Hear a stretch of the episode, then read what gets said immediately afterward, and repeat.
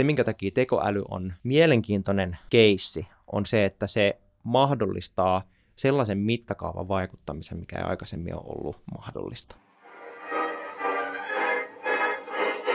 Ulkopolitisti. Minä olen ollut aina sitä mieltä, että ei penniäkään kellekään.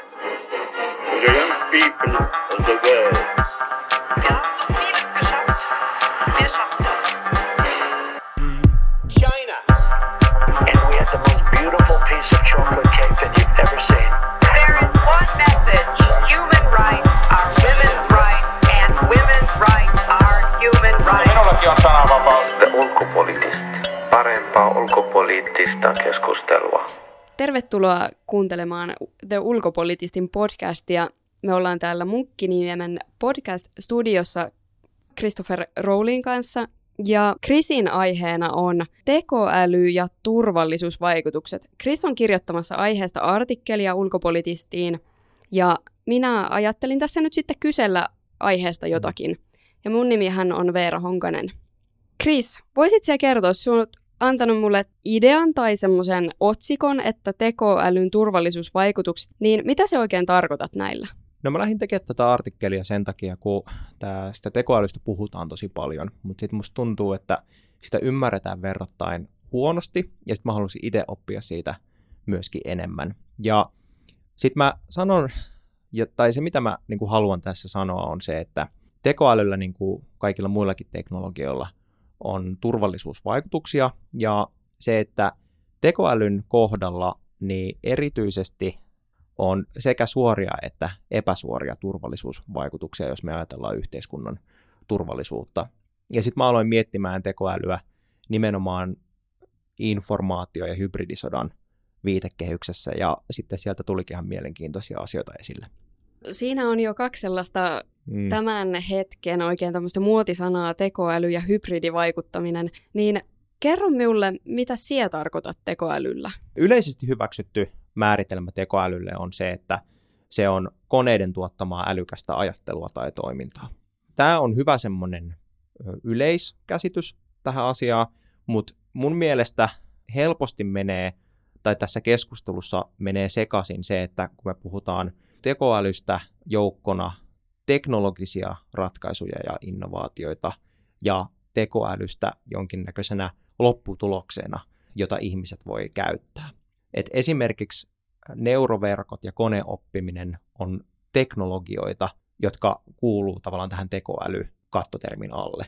Mutta sitten meillä on tietynlaisia sovelluksia ja lopputulemia, jotka vaikuttaa ihmisistä älykkäiltä, niin kuin vaikkapa chattibotit tai Facebook newsfeed tai Spotifyn suosituslistat. Mutta kaikkien näiden sovellusten tai älykkäältä vaikuttavien ratkaisujen takana ei välttämättä tarvitse olla teknologiaa, mitä me tekoälyksi kutsutaan. Eli tiivistäen, niin meillä on tekoäly sekä sarjana teknologioita että lopputulemina tai käyttömahdollisuuksina. Miten se liittyy sitten turvallisuuteen? Mä ajattelen, että esimerkiksi koneoppimista voi käyttää siihen, että miten päätöksentekoa tukevaa tietoa tuotetaan. Ja tällä voi olla hyvinkin merkittäviä turvallisuusvaikutuksia sillä, että miten valtiolliset tai muut toimijat pystyy mahdollistamaan sen, että niillä on parempaa tai erilaista tietoa käytössä kuin muilla.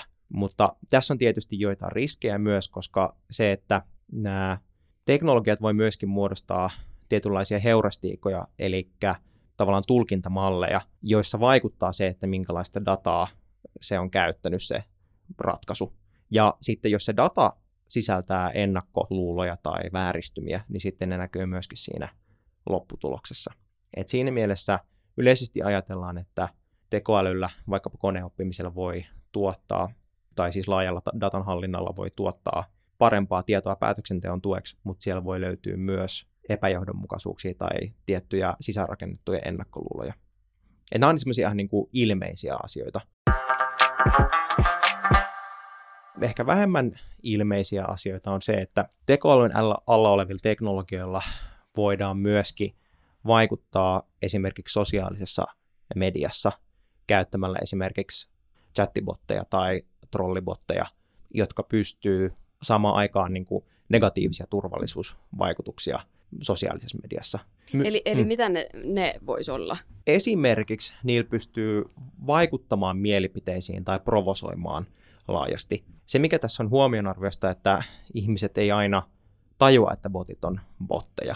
Tai sitten niillä voi, vaikka ne tavallaan se olisikin ilmeistä, että nyt tässä on käytetty botteja, niin se voi haitata joidenkin palveluiden käyttöä siinä määrin, että ihmiset ei enää pysty käyttämään niitä sillä tavalla kuin ne haluaisi. Ja nämä on tämmöisiä niin kuin suoria tapoja. Sitten jos me mennään vähän vielä sinne niin kuin epäsuoran suuntaan, niin sitten esimerkiksi se, että miten käytetään dataa ihmisistä kohdentamaan heille tietynlaista poliittista viestintää, niin kuin vaikka Yhdysvaltain presidentinvaaleissa tai Brexit-äänestyksessä on tämä surullisen kuuluisa Cambridge Analytics tai Analytica. Joo, eikö, eikö se mm. ollut myös tuottanut tietoa Trumpin kampanjalle? Joo, ja se nimenomaan tuotti tietoa erilaisista kannattajien profiileista tai erilaisista äänestäjäprofiileista. Ja sen avulla Trumpin kampanja pystyi kohdentaa mainontaa ja viestintää näille erilaisille profiileille hyvinkin tehokkaasti. Että jos sä oot vaikka paranoiaan taipuva, niin sitten sulle pystyttiin tarjoamaan pelolla höystettyä viestintää, mutta sitten jos sä olit enemmänkin kiinnostunut vaikka positiivisesta valkoisesta identiteetistä, niin sitten sulle pystyttiin kohdataan sellaista viestintää. Ja tämä on sellaista, mikä ei aikaisemmin ole ollut tässä mittakaavassa millään muotoa mahdollista, mutta nyt te tekoäly ja tekoälyn sovellukset on mahdollistanut sen. Miten tavallaan voidaan päätellä, että joku ihminen on nyt paranoiaan taipuvainen tai, tai tota, jotenkin kannattaa valkoisen rodun ylivaltaa tai mitä ikinä sieltä löytyykään? Mistä ne tulee? No se liittyy siihen, että koko ajan kun ihmiset käyttää erilaisia internetpalveluita, niin meistä jää aivan valtava data jalanjälki. Ja sitten sellaiset tahot, ketkä pystyy sekä keräämään tätä dataa valtavia määriä, että analysoimaan sitä esimerkiksi käyttäen tekoälyä, niin niillä voi olla sitten merkit, niin kuin aivan merkittäviä vaikuttamismahdollisuuksia siihen, että kohdennetaan ihmisille sellaista, sellaista viestintää, mikä just heihin uppoo. Se on aivan sama teknologia, mitä käytetään vaikka siihen, että Spotify osaa suositella sulle biisejä, mistä sä tykkäät, tai se, että Zalando osaa suositella sulle semmoisia vaatteita, mitä sä haluat ostaa, niin aivan samalla tavalla ää, sitä pystytään kohdentamaan sitä viestintää poliittisia tarkoitusperiä ajatellen. Ja Facebookhan on, ja Facebookin newsfeed on varmaan isoin yksittäinen semmoinen, missä algoritmit vaikuttaa siihen, että miten ihmiset ajattelee. Ja se, että ensin esimerkiksi Facebook ei ollut valmis ottamaan vastuuta siitä, että niitä, sitä alustaa pystyttiin hyödyntämään ää, saamaan aikaan tietynlaisia poliittisia vaikutuksia, mutta nyt ne on joutunut tavallaan myöntämään sen, että esimerkiksi valeuutisten levittämisessä tai kohdennettu viestinnän levittämisessä niillä on ollut iso rooli, ja nyt ne on yrittänyt estää sitä erilaisin toimin. Parempaa ulkopoliittista keskustelua. Se, että miten tämä liittyy turvallisuuteen, on tietysti se, että jos meillä on tahoja, vaikkapa ulkopuolisia tahoja, että, että jos pystytään kanavoimaan valtavia määriä rahaa joidenkin tiettyjen poliittisten liikkeiden taakse, niin sit sillä voi olla demokratiaa haurastuttavia vaikutuksia. Ja sen mä näen turvallisuusuhkana. Ja se on mun mielestä ehkä niin kuin yksi keskeisin tämän ajan turvallisuusuhista on se, että jos meidän demokratia ei enää toimi sillä tavalla, kun sen olisi tarkoitus toimia, tai jos se vääristyy sen takia, että joku muu taho pystyy toiminnallaan sitä heikentämään.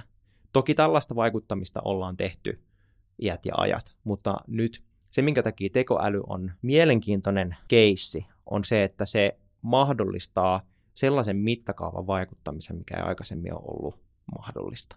Ja sen takia mun mielestä tekoälyn turvallisuusvaikutukset on mielenkiintoisia, koska se liittyy nimenomaan tähän demokratian haurastuttamiseen. Oliko yhtenä kimmokkeena nämä kun on ollut paljon uutisissa se, että miten Venäjä on vaikuttanut Yhdysvaltojen presidentinvaaleihin ja nimenomaan siihen demokraattiseen prosessiin ja, ja muuhun, niin liittyykö se tähän, miksi haluat tehdä tämän artikkelin? Ehdottomasti, ja siis onhan se nyt ollut tavallaan pitkän aikaa näkyvissä, että Venäjä erilaisilla toimilla käyttää kaikenlaisia erilaisia väyliä siihen, että ne voi edistää tavallaan niiden omaa agendaa ja haurastuttamaan länsimaisia demokratioita. Se on tietenkin epäselvää, että minkälaisia teknologisia ratkaisuja ne on käyttänyt siinä, että miten ne on Yhdysvaltojen tai mahdollisesti jopa Ranskan ja Britannian vaaleissa vaikuttaneet, mutta tekoäly on ollut yksi niistä, ja se on aivan niin kuin merkittävä turvallisuusvaikutus. Aiotko tuoda siinä artikkelissa mitenkään esiin Suomea ja Suomen yhteiskunnallista turvallisuutta tai niitä uhkia, mitä täällä meille ehkä on? Vai onko nämä sellaisia uhkia, mitkä tavallaan koskee ihan kaikkia, riippumatta siitä, missä maassa ollaan, minkä maan rajojen sisällä ollaan?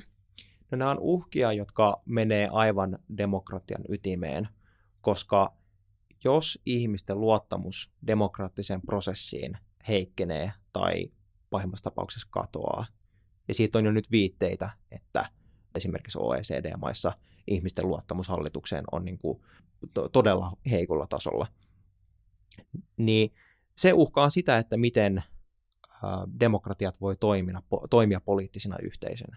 Mistä se johtuu, että se luottamus on vähentynyt? Mä näkisin, että siinä on niin kuin ainakin kaksi asiaa.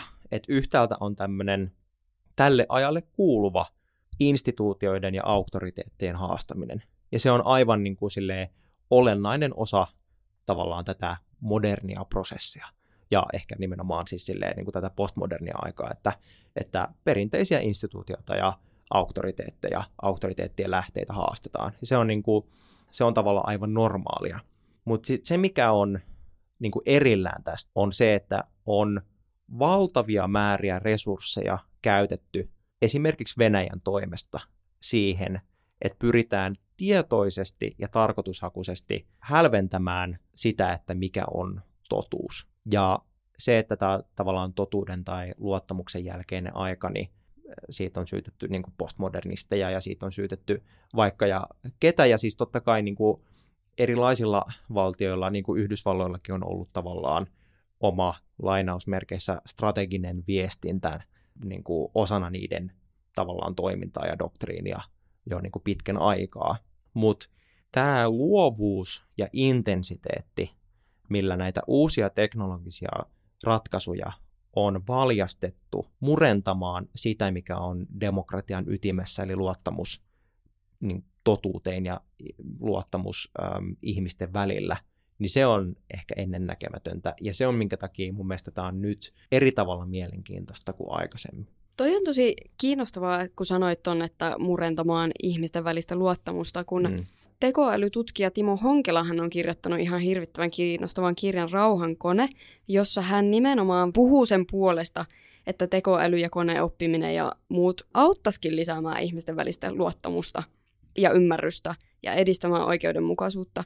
Niin pitäisikö siitäkin puhua ehkä vähän enemmän, että ei pelkästään niitä uhkia, vaan myös, että sehän antaa samalla ihan samat työkalut ja välineet siihen, että voitaisiin edistää hyvää. On aivan totta, että meidän pitäisi myöskin ajatella sitä, että miten näitä teknologioita hyödynnetään siinä, että me voidaan vahvistaa demokratiaa, että me voidaan vahvistaa osallistumista, että me voidaan rakentaa luottamusta ihmisten välille. Ja se on tosi hienoa, että löytyy myös niitä, jotka on valmiita panostamaan siihen tosi paljon.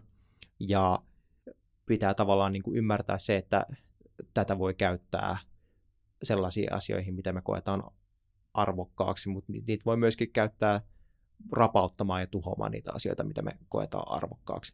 Et se ei ole siinä mielessä millään ta- muulla tavalla ainutlaatuinen kuin sillä, että sillä pystyy tekemään asioita ehkä eri mittakaavassa kuin aikaisemmin. Et se on kuitenkin loppupeleissä vaan väline.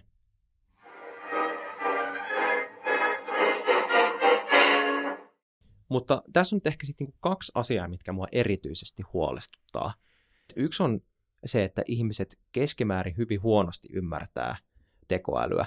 Mun täytyy sanoa, että musta tuntuu, että mä ymmärrän sitä loppupeleissä aika kehnosti, koska se on teknologisesti ja käsitteellisesti hyvin monimutkainen asia. Ja varsinkin, jos samalla tietoisesti sumennetaan sitä totuuden käsitettä julkaisemalla valtava määrä erilaisia toistensa kanssa ristiriidassa olevia vaikka blogipostauksia tai uutisia tai infografiikoita, niin kuin Venäjä on tehnyt, niin, ja sillä tavalla haluaa tietoisesti murentaa sitä ihmisten luottamusta, niin tämä yhdistettynä siihen, että ei ymmärretä, että milloin käytetään jotain teknologiaa ja milloin se on ikään kuin aitoa, niin se aiheuttaa ihmisissä valtavasti hämmennystä.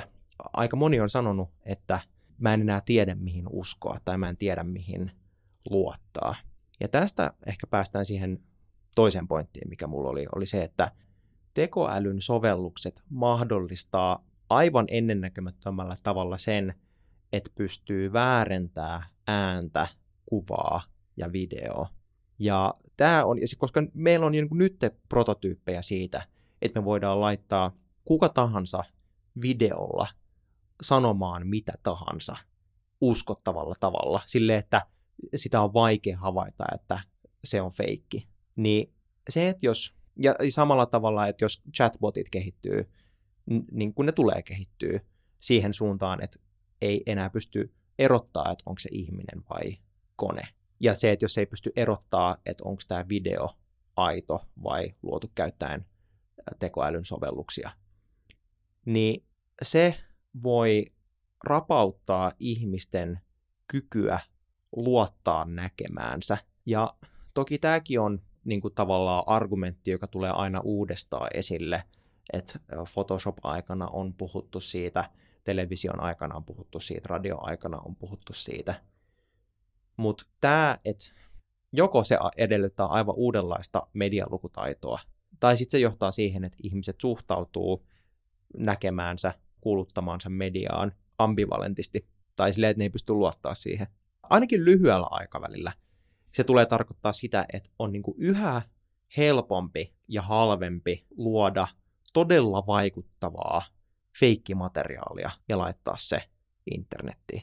Miten se tekoäly auttaa siis luomaan jotain feikkimateriaalia? Mä ymmärrän sen, että miten, se, se, miten sitä jaetaan siellä netissä. Miten se materiaalin luominen? On olemassa sellainen tekoälyn sovellus. Siinä ilmeisesti käytetään neuroverkkoja, jotka ääninäytettä käyttämällä pystyy laittamaan sen niin kuin äänen sanomaan mitä tahansa sä haluutkaan, että se sanoo. Että se pystyy jostain tietystä ääninäytteestä oppimaan tavallaan sen, että millä tavalla tämä tietty henkilö puhuu. Ja sitten tavallaan sitä pystyy muokata sen jälkeen. Ja sitten kuvissa on, tai siis videoissa on vähän niin kuin sama juttu, että ottamalla sen opetusmateriaalin, mikä on joku videopätkä jostain äh, ihmisestä, ja laittamalla sitten näyttelijän äh, ja kasvontunnistusohjelman, niin tekemään niitä kasvonliikkeitä, niin sitten sillä pystyy laittamaan sen videon, niin kuin siinä videossa olevan henkilön liikkumaan sillä tavalla, kuin haluaa. Puhuit siitä, että asiat on niin monimutkaisia ja niitä ei enää ole helppo ymmärtää. Ja jos ei ymmärretä, niin eihän me silloin tajuta, mitä tapahtuu. Totta kai niin kuin jokaisella ajalla on omat tietoon liittyvät ongelmansa. Ja jokainen aika tavallaan tarvitsee sen, että joitakin uusia ja monimutkaisia asioita tulkataan ja selvennetään ja pureksitaan ja analysoidaan. Että jos me ymmärrettäisiin tosi hyvin, mitä tekoäly mahdollistaa, niin sitä paremmin me voitaisiin myös vastata niihin turvallisuusuhkiin. Ehkä joo, ehkä sä oot just oikeassa tavallaan siinä, että meidän pitää alkaa niin kuin näkemään se, että ihmisten kyvykkyydet ymmärtää ja käyttää ja hyödyntää teknologiaa on jo oikeastaan nyt semmoisia yhteiskunnan turvallisuuteen liittyviä peruskysymyksiä. Se on samalla myöskin vähän häiritsevää, koska se myöskin asettaa kaiken tavallaan sen turvallisuuden piiriin. Mä en tiedä, mitä mieltä sä oot tästä tavallaan, niin kuin, jos mietitään tätä turvallistamisnäkökulmasta. Tavallaan niin, että koska kaikkea voi käyttää osana hybridivaikuttamista, koska hybridivaikuttaminen on kaikkea, niin tarkoittaako sitä myöskin, että kaikki toiminta on tarkasteltavissa turvallisuuden näkökulmasta? Ja onko siinä jotain ongelmia? No siis onhan siinä paljonkin ongelmia. Mä en ole En ole siis turvallistamisteoriaan niin perehtynyt, että osaisin niitä nyt luetella, mm. mutta sen tiedän, että ongelmia on. Sen verran olen ollut hereillä luennoilla.